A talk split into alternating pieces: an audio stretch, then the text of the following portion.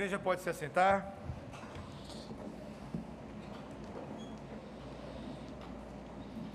Amém. Louvado seja o Senhor, meus irmãos, pelo que temos cantado, orado, lido nesta manhã e agora vamos estudar a palavra de Deus juntos em Êxodo capítulo 15, versículos 22 a 27. Êxodo 15, 22 a 27.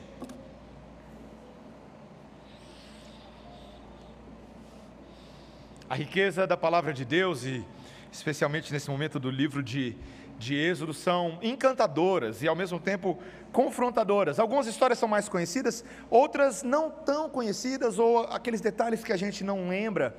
E a gente vai percebendo o tanto que Deus tem a nos falar e a dizer pela Sua palavra. Então eu peço que você é, ouça com muita atenção a leitura desses versículos, versículo 22 ao versículo 27 do capítulo 15, que dizem assim: Fez Moisés partir a Israel do Mar Vermelho e saíram para o deserto de Sur. Caminharam três dias no deserto e não acharam água. Afinal, chegaram a Mara. Todavia, não puderam beber as águas de Mara, porque eram amargas. Por isso, chamou-se-lhe Mara. E o povo murmurou contra Moisés, dizendo: Que havemos de beber? Então Moisés clamou ao Senhor, e o Senhor lhe mostrou uma árvore. Lançou a Moisés nas águas, e as águas se tornaram doces. Deu-lhes ali estatutos e uma ordenação, e ali os provou e disse: Se ouvires atento a voz do Senhor teu Deus, e fizeres o que é reto diante dos seus olhos, e deres ouvido aos seus mandamentos, e guardares todos os seus estatutos, nenhuma enfermidade virá sobre ti, das que enviei sobre os egípcios, pois eu sou o Senhor que te sara. Então chegaram a Elim onde havia doze fontes de água e setenta palmeiras, e se acamparam junto das águas. Essa é a palavra do Senhor, vamos orar, igreja. Senhor Deus, nós queremos aprender com o teu espírito que está ansioso por nos ensinar nessa manhã. Então, Senhor, abre o nosso coração, dá-nos fertilidade na terra do nosso coração para receber essa semente da tua palavra e que nosso, o nosso coração seja uma terra frutífera, Senhor. Que tudo que cair aqui possa virar obediência, amor, piedade e consagração. É o que nós pedimos em nome de Jesus. Amém. Crianças, vocês podem desenhar, sabe o que? Um copo de água ou uma jarra de água. E aí você sabe faz o quê? Aí você desenha muita gente bebendo água. O que vocês acham? Pode ser? Pode ser, crianças? Um copo de água, uma jarra de água e muita gente bebendo água, tá? Meus irmãos, a questão da água potável é um desses assuntos muito importantes em nosso país, não é? O acesso à água potável é uma questão fundamental quando se trata ali de saúde pública. Eu lembro quando eu era criança, não sei se você lembra, ah, daquelas propagandas, aqueles anúncios na televisão, aquelas campanhas do governo falando sobre o problema da água contaminada. Lembra que podia transmitir ah, doenças como cólera, diarreia, febre tifoide? Lembra aquelas propagandas? E e eram doenças sérias, ainda continuam sendo, as, as coisas melhoraram no campo da, da saúde, da higiene, mas ah, são doenças que podem ser ameaças significativas à saúde humana, principalmente em áreas mais carentes, em áreas mais necessitadas.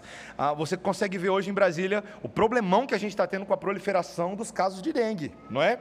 E, e, a dengue é curiosa, porque ela tem a ver com a água parada, não importa se é água limpa ou suja, mas o, o mosquito, Aedes aegypti, outro nome que eu aprendi quando era criança, né? Propaganda de televisão. Então ele coloca os ovos dele naquela água parada e ali geram novos mosquitos e aumentam a transmissão da doença. Então, quais são os critérios para você determinar a potabilidade da água? Se ela é boa, para consumo. Né? Tem muita coisa. Né? O Ministério da Saúde colocou uma portaria que verifica alguns critérios, por exemplo, a cor da água, ah, tem uma palavra chamada turbidez, que verifica a transparência da água, para verificar se tem ah, micro-organismos ali flutuantes na água. O pH da água, que se mostra se ela está ácida, se ela está básica, se ela está ah, neutra, alcalina. Se tem a presença de coliformes, se a água passou pelo tratamento de cloro. Ou seja, tem muita coisa que tem que ser verificada para ver se a água é boa para beber, antes de você sair bebendo. Meus irmãos, o texto de hoje é um texto sobre isso. É um texto sobre um mundo que nos oferece muitos tipos de águas diferentes. E a depender do grau de potabilidade espiritual dessa água que nos é oferecida, ela também vai revelar a estrutura e a inclinação do nosso coração. Se nós de fato já estamos contaminados e como podemos passar por um processo de desinfecção do Espírito Santo.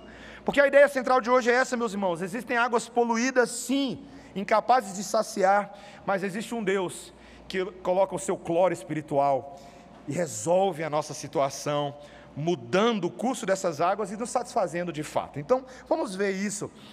Primeiro, o problema dessas águas que nos amargam, tá? Primeiro ponto, as águas que nos amargam. Meus irmãos, nós vemos aqui a cena no versículo 22, o texto começa falando que Moisés partiu a Israel do Mar Vermelho. Tá? Eles estão viajando aqui pela península do Sinai, depois daquele maravilhoso milagre do Mar Vermelho. Você lembra muito bem o que, que aconteceu? O mar se abriu, eles atravessaram, os egípcios não conseguiram, morreram afogados na perseguição contra Moisés e o, e o povo de Deus e eles cantaram louvores ao Senhor, e agora então eles começam uma jornada nessa península do Sinai. Ali é mais ou menos 418 quilômetros de comprimento, essa península tinha, 240 quilômetros de largura, e eles estão então nesse, nesse pedaço de deserto, tá? Quando a gente fala deserto, queridos, a gente está falando de. de ah, pastagens que não são terras cultiváveis, tá? Nem sempre deserto é aquela cena que você pensa da só areia, areia, areia. Deserto é lugar que não se cultivava nada, em que a agricultura não funcionava, tá? E poderia ser todo tipo de terreno, arenoso, pedra, poderia ser uma série de cores. Então, essa, essa região de Sur estava localizada a nordeste dessa península do Sinai, entre o Egito e a Palestina. Então, só para você ter uma ideia visual, geográfica, tá? Mas a história começa então que depois de três dias de viagem, esse versículo nos diz, eles não encontraram água. E você sabe o problema de você ter uma multidão peregrina no deserto, cheio de gado. Você tem bois, camelos, crianças, mulheres, e não tem água. Era um problema significativo. Então eles chegam, como o versículo 23 nos diz, veja aí, versículo 23, afinal chegaram a Mara, tá? Mara. E Mara tinha água, mas não dava para beber essa água. Ou seja, não era uma Mara Maravilha, né? Você está pensando nessa piada, né? Não é, né? Piada pronta assim, levantou a bola, eu só cortei, meus irmãos. Não era. Não tinha nada de maravilha, porque o texto diz que as águas eram amargas. E o hebraico aqui para amargas é literalmente Mara. Mará, com um final H, quando a gente translitera para o português tem um H no final, mas é isso. Mara. Eram águas intragáveis, não potáveis, amargas, de fato, perigosas em algum nível. Então, nós temos o primeiro registro de reclamação do deserto. Versículo 24. O texto diz que o povo murmurou. É a primeira vez que isso só vai aparecer no livro de Êxodo. A primeira murmuração, daquilo que viria a se tornar um comportamento constante desse povo, uma murmuração, uma reclamação, constantemente. Meus irmãos, veja o contraste das cenas, vamos, vamos analisar juntos. O povo acabou de ver Deus fazendo coisas maravilhosas. Deus literalmente abrindo um mundo de água para eles passarem no meio. Deus no Egito colocando pragas na cabeça de Faraó e livrando o povo no meio de tudo isso. Mas agora eles, no primeiro problema que aparece no deserto, eles estão, Moisés, que haveremos de beber? Você sabe bem que reclamou com Moisés aqui em Êxodo, você está reclamando com o próprio Deus. Moisés era o representante de Deus. Meus irmãos, é curioso, o texto começa a mostrar para a gente como situações complicadas de aflição logo começam a revelar um amargo do nosso coração. O nosso coração, quando as coisas não saem do nosso jeito, logo que a gente enfrenta adversidades, logo que a gente enfrenta problemas, nós começamos a revelar essa amargura, que é o resultado de quem é amargo. A gente vai ficando amargurado, e a gente vai se tornando isso que tem se tornado tão normal na nossa sociedade, gente. Eu não sei dizer, de verdade, se em toda a história da humanidade houve um povo tão reclamão quanto os pós-modernos do século 21. Porque a gente gosta de falar das gerações abaixo da nossa, mas as nossas já estão bem contaminadas, não é? Todo mundo reclama nesse mundo hoje. Gente, É muita reclamação. E você não precisa olhar para ao seu redor, olhe para você. Olhe para você. Muitas vezes, meus irmãos, é isso que acontece conosco. Deus coloca um pouquinho de deserto na nossa vida. Deus, Deus planta alguns desertos na nossa jornada e logo eles começam a revelar a amargura do nosso coração contra Deus, nossa insatisfação, nossa insatisfação, nosso descontentamento. E é curioso que a gente toma às vezes as atitudes mais, mais impensadas. Sabe o que a gente faz nesses desertos, meus irmãos? Muitas vezes a gente acaba pegando a água amarga e a gente fala assim: bom, só tem ela para beber, então vou beber amargo mesmo. E tomamos péssimas decisões no deserto da vida. Certos momentos na vida há um vazio profissional. Você está lá pensando o que você pode fazer, está desempregado ou tentando ah, mudar de carreira, e você faz escolhas não muito boas por carreiras ou empregos cuja motivação às vezes não é a natureza do ofício em si, mas é a ganância de alguém que te ofereceu a, a água do status. Aí você bebe a água do status, só que ela é uma água amarga. Porque você escolher emprego apenas por status pode levar você a outras decepções. Às vezes nós buscamos, estamos no deserto dos relacionamentos, né? Queremos conexões profundas, significativas, mas em vez de pedir a Deus de forma correta, com contentamento, a gente bebe a água dos relacionamentos superficiais, amizades que não edificam. Pensa numa água amarga, pensa numa água que corrompe os bons costumes e corrompe a nossa fé. Quando fazemos do amigo amargo o bom amigo. Às vezes a pessoa está cheia de desafios diante das responsabilidades da vida, o deserto dela é porque ela não consegue lidar com as responsabilidades. E aí, em vez de se contentar em Deus e pedir força para cumprir o que ela tem que fazer, o que, que ela faz? Ela escapa para o consumo excessivo de entretenimento. Entretenimentos superficiais, a gente bebe a água do joguinho de celular, bebe a água do TikTok, a gente bebe a água do Instagram o dia inteiro, bebe a água do, do Twitter, né, do X. Pensa numa aguinha amarga, meus irmãos. Você termina de fazer essas coisas, você não está muito edificado, não, você está meio seco, né, igual a mexa. Em vez de você estar mais contente, você está meio invejoso dos outros, pensa numa água amarga. Meus irmãos, existem, eu poderia citar aqui inúmeros desertos. Talvez um dos desertos que eu tenho percebido muito ultimamente como pastor é, é esse deserto da identidade. As pessoas querem afirmar a sua identidade, aí ela começa a buscar constantemente a aprovação e a validação dos outros. Essa é a água amarga. Ela quer se relacionar com outros com base na validação deles em vez de cultivar uma identidade confiada em Deus. E acaba se sentindo vazio. Meus irmãos, eu, só para dar um exemplo, uma pessoa que eu conversei alguns anos atrás, um amigo, falando de que o problema dele não era receber elogios, ele era talentoso, muito bom, recebia muitos elogios, mas se sentia tão vazio quanto se não recebesse nenhum elogio. Porque a água que ele está bebendo é a aprovação, mas a aprovação dos homens não pode nos dar nada. Meus irmãos, você já enfrentou o problema de ser amargo? Confesso, confesso para vocês. Ah, teve, um, teve um tempo aí, não muito tempo atrás, que eu estava lidando com as coisas, eu comecei a ficar meio amargo, sabe? olhava para mim e não me reconhecia mais. E eu tive que perguntar para mim mesmo: onde é que eu estou bebendo?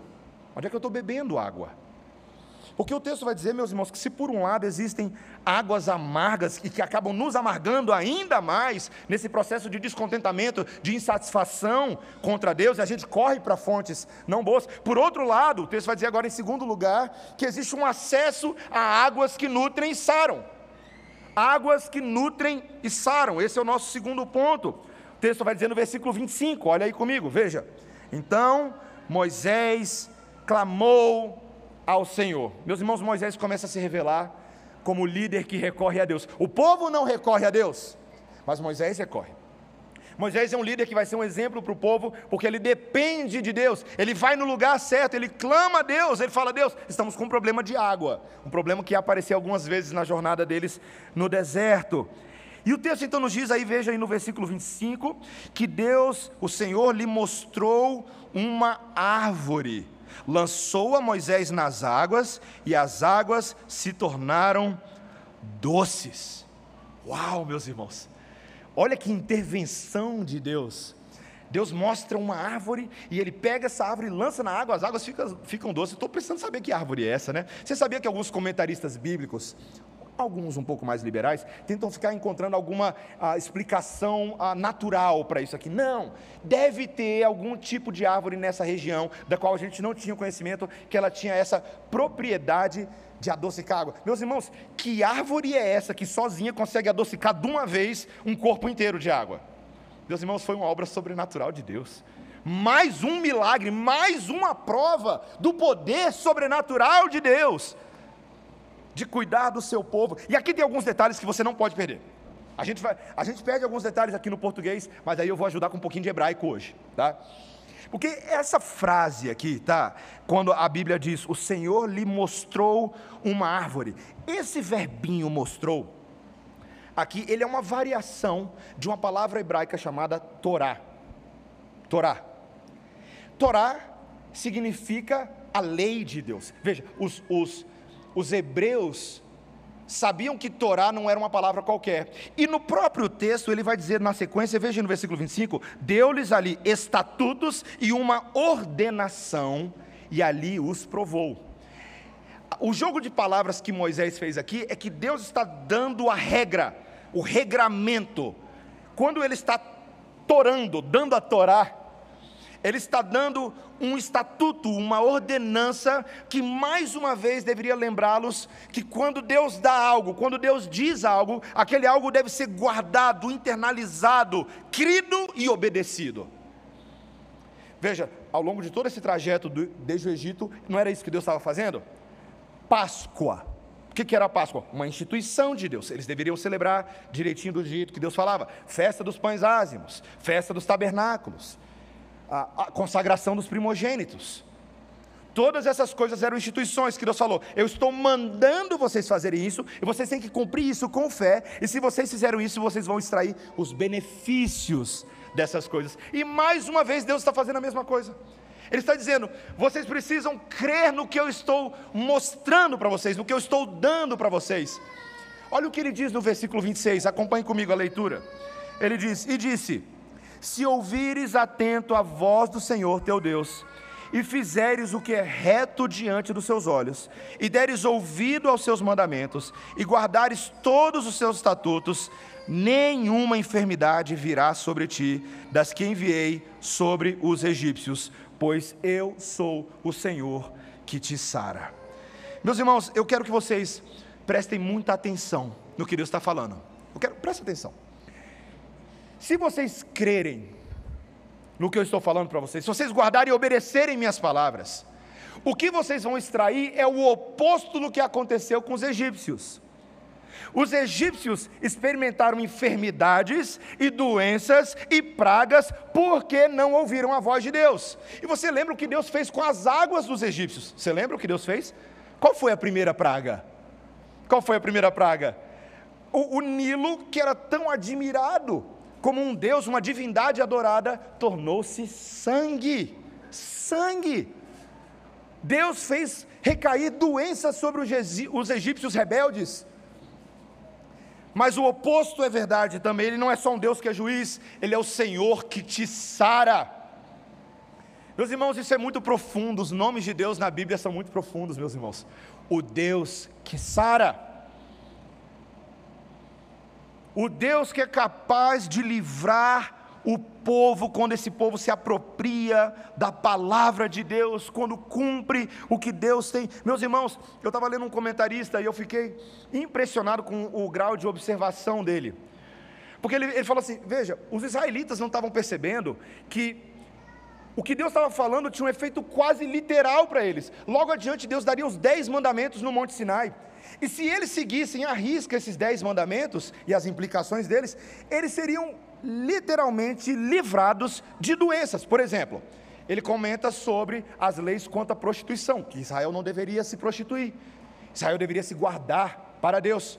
Meus irmãos, ao fazer isso, eles se livrariam de doenças venéreas, que são tão típicas de pessoas que se prostituem, de pessoas que vivem assim.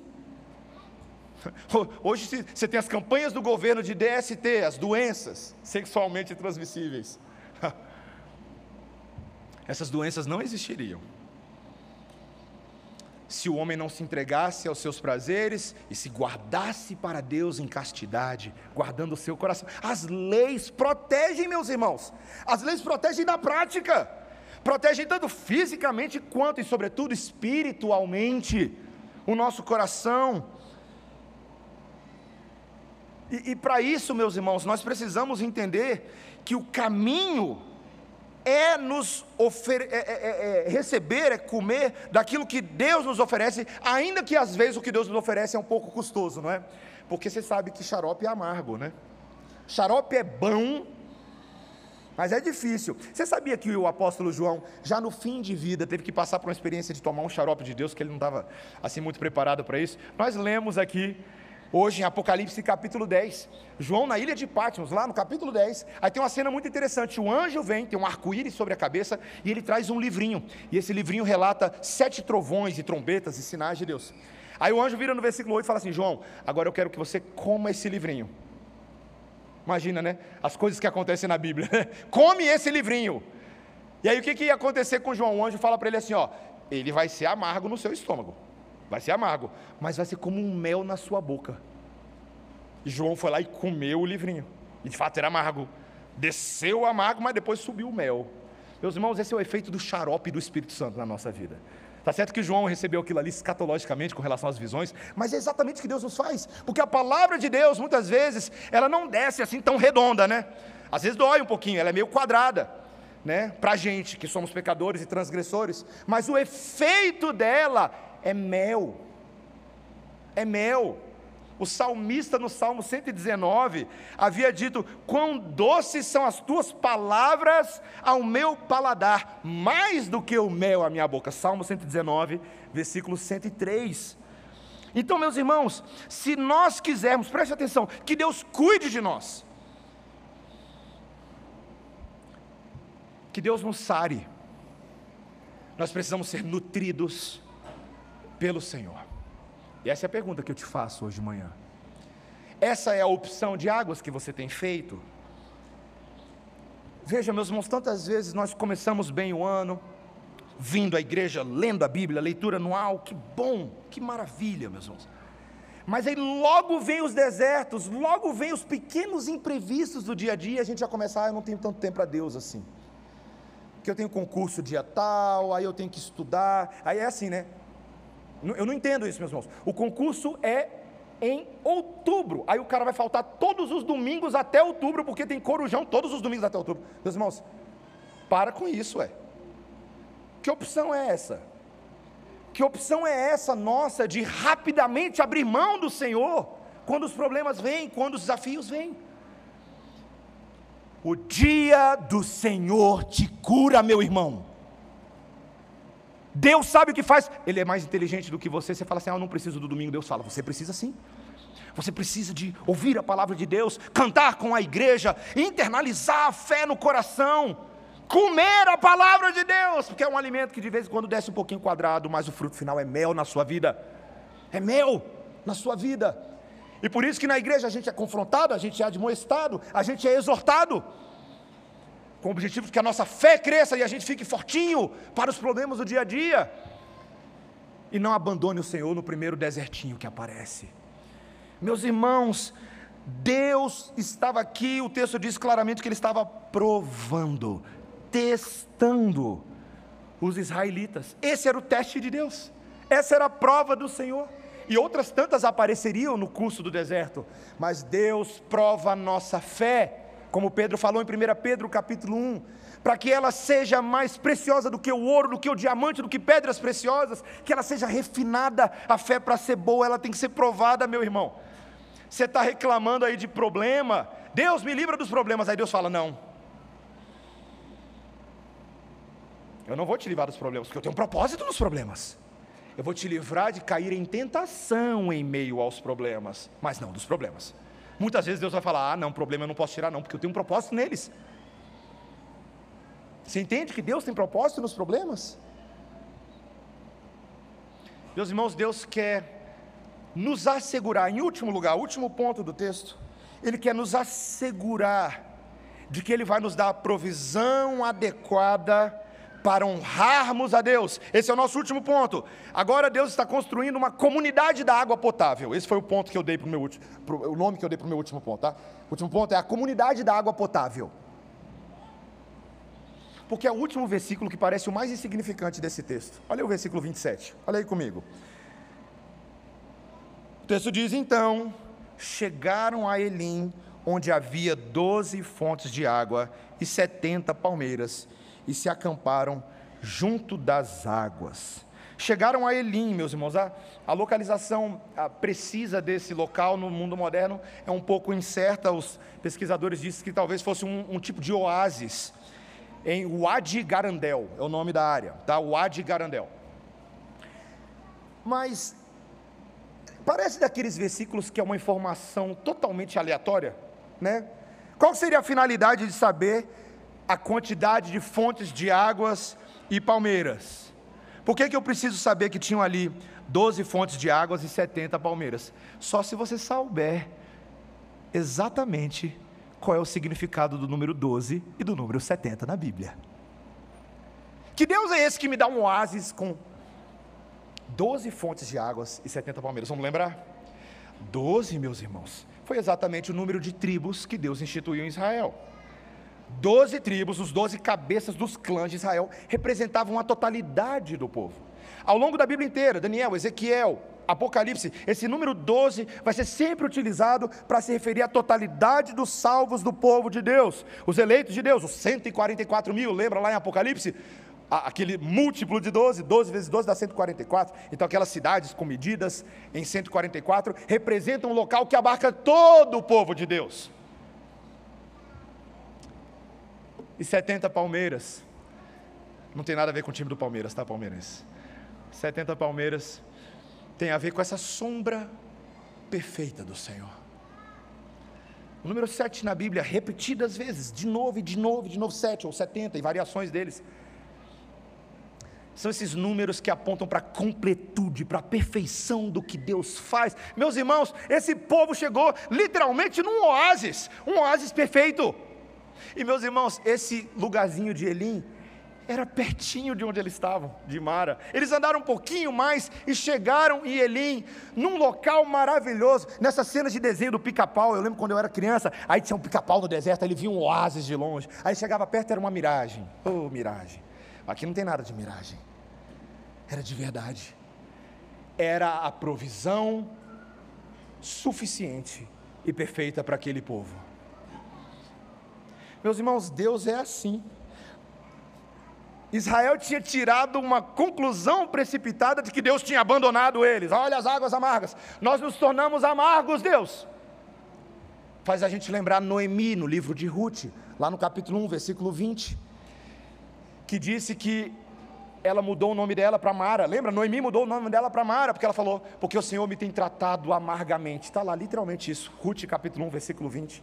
Israel estava se sentindo assim amargo. Aí Deus fala assim: Mas como vocês são rápidos para tirar conclusões? Porque se eles conhecessem de trás para frente o Salmo 23, né? Leva-me para junto das águas de descanso um Deus que refrigera a nossa alma. O salmista Davi escreve isso lá, meus irmãos. Esse é o nosso Deus, que sempre fez isso, não começou a fazer isso a partir do Salmo 23. Esse sempre foi o Senhor. Nós sempre temos experimentado um Deus que provê, meus irmãos, como é fácil a gente resmungar, reclamar rapidamente Papai, papai, papai, bota internet aqui. Fala assim, que geração é essa? Não tem internet! Gente fica bravo. Ah, internet, Wi-Fi. Mas Deus, rapidamente, meus irmãos, só para deixar a gente envergonhado, Ele nos ajuda, Ele provê, ele cuida o tempo inteiro. Meus irmãos, nós nunca vamos aprender sobre a paciência da bondade de Deus se o nosso moto for a impaciência. A gente nunca vai aprender a experimentar a solução para a nossa ansiedade, para a nossa imediatez, se nós não aprendermos a enxergar o mundo não com uma atitude negativa, mas pelas lentes do Deus que tudo conhece e sempre cuida de nós. Você percebe que Deus estava levando. Aqui tem um detalhe do texto, porque eles encontraram esse lugar e aí eles acamparam nesse lugar. Foi ali onde eles acamparam. Meus irmãos, é, a Bíblia está antecipando para a gente um Deus que está criando uma comunidade do oásis, uma comunidade da água potável, um povo que repousa aos pés de Deus, da sua provisão. Essa é a solução, meus irmãos. Deus estava fazendo isso ao enviar Cristo a nós. Ele estava literalmente enviando aquele que seria o oásis para as almas desconsoladas, para as almas aflitas, para as ovelhas perdidas desse mundo, andando no deserto dos seus próprios pecados, vivendo sobre, sobre o peso da culpa esmagadora da sua transgressão contra Deus. Cristo seria o oásis. A gente semana passada falou sobre a conversão do apóstolo Paulo que encontrou esse oásis no caminho para Damasco, e muitos anos depois escreveu a Tito, lá no capítulo 2, versículo 11, ele disse para Tito era discípulo dele, era um pastor jovem, e ele escreve Tito 2:11, por conta da graça de Deus se manifestou salvadora a todos os homens. Quando ele fala da graça, ele está falando de Cristo. Ele se manifestou salvador a todos os homens, uma oferta a nós. E aí ele diz: educando-nos para que, renegadas a impiedade e as paixões mundanas, vivamos no presente século sensata, justa e piedosamente. Meus irmãos, Cristo é a oferta. Veja, eu quero que você perceba que o Evangelho não é que Deus ofertou a você um conjunto de comportamentos que, se você cumprir esses comportamentos, então a sua vida não vai ser mais amarga. Não, esse não é o Evangelho. O Evangelho é água de verdade, meus irmãos. É uma jarra de água celestial que Deus dá gratuitamente aos sedentos.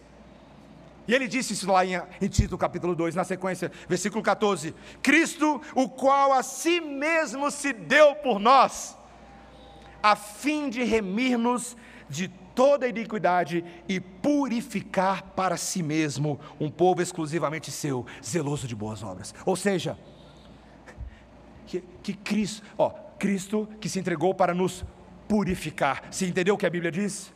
Cristo é a árvore que se lançou na água amarga das nossas vidas.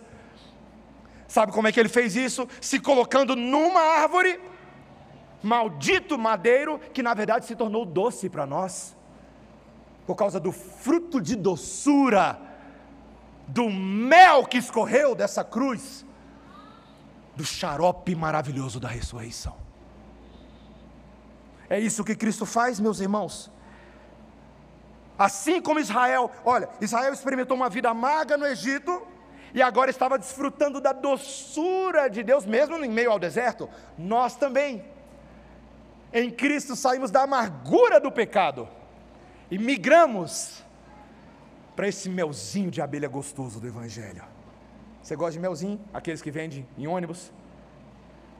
Eu sou desses, que eu sou viciado naquilo não basta me dar um, eu preciso da fileira inteira. E quando eu terminar minha fileira, eu preciso da outra. Quando você experimenta o melzinho do Evangelho, meus irmãos, eu fiz uma, eu preguei na Chapada dos Guimarães há pouco tempo atrás, aí paramos num lugar lá que era especialidade do mel no Mato Grosso. E eu lembro, eu, tô, eu tomei daquele negócio, falei assim, rapaz, nunca tomei um negócio desse na minha vida. Mas que delícia esse mel. Aí depois eu pensei, eu falei, eu já tomei sim, né? Que Jesus é o meu incomparável. Era aquele que você chupa um pedacinho do Evangelho e você fala: Ah, eu quero mais, quero mais, Senhor. Adocica a minha vida, Senhor. Açucar a minha vida. Tira essa amargura. Eu estou cansado de ser amargo, Senhor. Eu não quero ser uma pessoa amarga. Não quero, Senhor. Purifica o meu coração, me dá da tua água potável, adocicada pela árvore da vida. A árvore da vida naquele Éden, ela aparece de novo lá no novo Éden, plantada junto às águas que correm do trono do Senhor, eu te garanto que aquela água que é o próprio Cristo, ela vai adocicando todo mundo. Novos céus e nova terra vão ser docinhos, docinhos, vão ser maravilhosos. E eu quero te incentivar hoje, eu termino o meu sermão com isso, meu irmão, minha irmã, a você entender o que Deus pode fazer por você hoje. Porque esse doce está disponível a nós se você permanecer leal à palavra de Deus, se você crer nesse Evangelho, se você obedecer os estatutos e ordenanças do Senhor. Meu irmão, os benefícios são incomparáveis. Se você estava buscando relacionamentos superficiais e amizades que não podem satisfazer no deserto da vida, Cristo te possibilita cultivar conexões profundas, relacionamentos significativos com os nossos irmãos, sair da superfície e entrar no coração. Se você, meu irmão, está vivendo esse, esse deserto profissional, e aí você está focado na, na água da melhoria profissional só por status, por ganância, Cristo te leva a considerar o serviço, a natureza daquilo que você faz às pessoas no seu trabalho, mas também aos seus irmãos. Aos seus irmãos, como um verdadeiro trabalho prestado ao Senhor, porque todas as vezes que você faz a um dos pequeninos, você está fazendo a Cristo. Se você está no deserto das responsabilidades, não tem coragem, e aí está se enfurnando no videogame, Cristo, meus irmãos, é o Deus da coragem, que nos torna adultos espirituais e nos ajuda a encarar as coisas, como Josué, quando entrou na terra prometida, e Deus falou para ele: ser forte e corajoso, não temas nem te espantes, porque o Senhor teu Deus é contigo. Por onde quer que fores, aí você vai lá e encara, você paga as contas, paga a prestação, cumpre aquilo que você promete. Se você estiver em Cristo, meu irmão, você não viverá em busca da constante aprovação e validação dos homens. Você não vai viver sob o temor de homens. Pensa numa coisa amarga, é viver constantemente no temor de homens. Não, meu irmão. Se você estiver em Cristo, você já conta com a aprovação do próprio Cristo, porque ele foi aprovado em seu lugar. Se quer coisa melhor que essa? Me dá desse mel, vai todas as fileiras até a eternidade, que eu vou chupar todas elas. Meu irmão, minha irmã, esses são os critérios de potabilidade. Cristo em nós purifica geral. Ele é capaz de tornar a nossa água, a de dentro de nós, em novas águas, como rios que fluem de dentro de nós, porque Ele habita em nós. Se você crê nesse Evangelho, certamente você vai experimentar a bondade, o amor de Deus em todas as áreas da sua vida. Que o Senhor nos ajude, meus irmãos, a sermos a comunidade da água potável para a glória de Deus. Amém? Vamos orar, meus irmãos, abaixa a sua cabeça. Senhor Deus, nós estamos aqui hoje para ouvirmos atentos a voz do Senhor. Nós queremos fazer aquilo que é reto diante dos seus olhos, Senhor. Isso significa hoje dar ouvidos aos seus mandamentos e guardarmos os seus estatutos, para que, como a Bíblia mesmo diz, nenhuma enfermidade venha sobre nós. Senhor, como é fácil para nós esquecermos que o Senhor é o Deus que sara, o Deus que nutre. A gente fica murmurando que, que haveremos de beber, Senhor, que haveremos de beber, como se a nossa vida fosse pura amargura quando nos esquecemos que a vida do Evangelho é pura doçura, Senhor. É possível aprender a viver contente em toda e qualquer situação. Tanto podemos, Senhor, estar humilhados quanto exaltados, na saúde ou na fraqueza,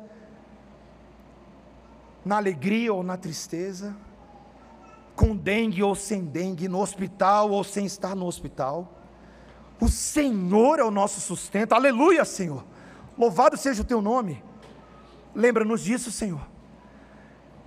Mesmo quando passamos pelo luto, como alguns de nós têm passado, Senhor, dias de dor profunda. Na casa do luto encontramos Cristo como o principal dos convidados. Então ajuda-nos a contar com Ele sempre, Senhor. Ajuda-nos a lançar sobre Ele toda a nossa ansiedade, porque Ele tem cuidado de nós. Em nome de Jesus. Amém.